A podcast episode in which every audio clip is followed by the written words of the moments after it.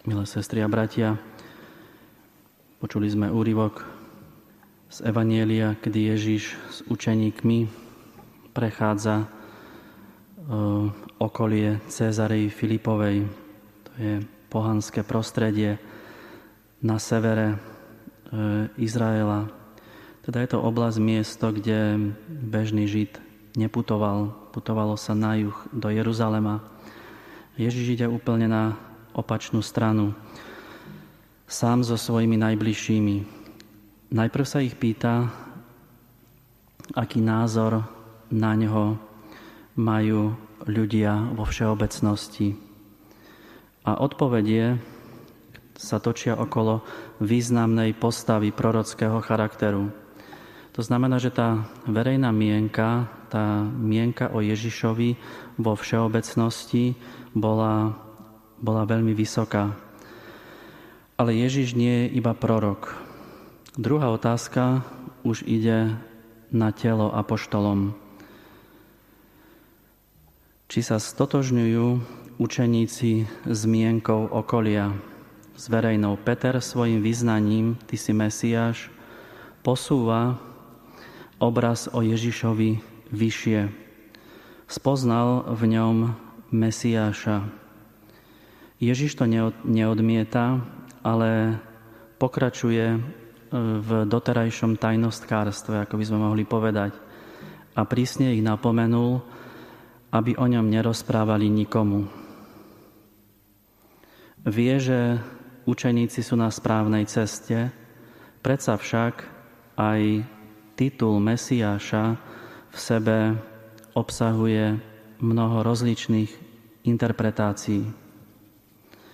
Ježiš šokuje učeníkov svojou prvou predpovedou o umúčení.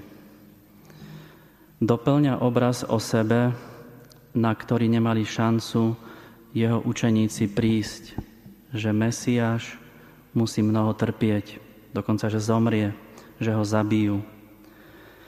Že ich to prekvapilo, vidíme v následnej takýto obraz vysloboditeľa, teda Božieho Mesiáša, ktorý, ktorý sa nechá zabiť. Dostane tvrdé pokarhanie. Ježiš je Mesiáš, ale taký Mesiáš, aký by žiadnemu človeku neprišiel ani na um, na myseľ. Mesiáš trpiaci. Mesiáš, ktorý ako Ježiš vysvetľuje ďalej, už otvorene medzi ľuďmi zoberie na seba kríž a ktorý to isté bude očakávať aj od tých, ktorí ho chcú nasledovať. A teda Ježiš učeníkov, a teda aj dnes nás, chce Ježiš voviesť do hĺbšej pravdy o sebe. Nechce zmeniť človeka okamžite. Vie, že ľudia sú slabí, hriešní, preto im chce postupne pomáhať očisťovať ich predstavy, naše predstavy o ňom.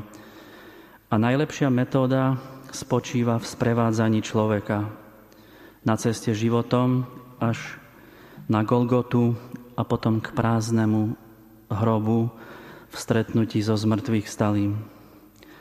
Teda, milé sestry a bratia, Ježiš je Mesiáš, ktorý neprišiel, aby nás, aby sa vyhol smrti, utrpeniu, a aby aj tí, ktorí idú za ním, sa vyhli utrpeniu, smrti, ale Ježiš je ten, ktorý dokonca bezpečne prejde aj cez utrpenie a smrť.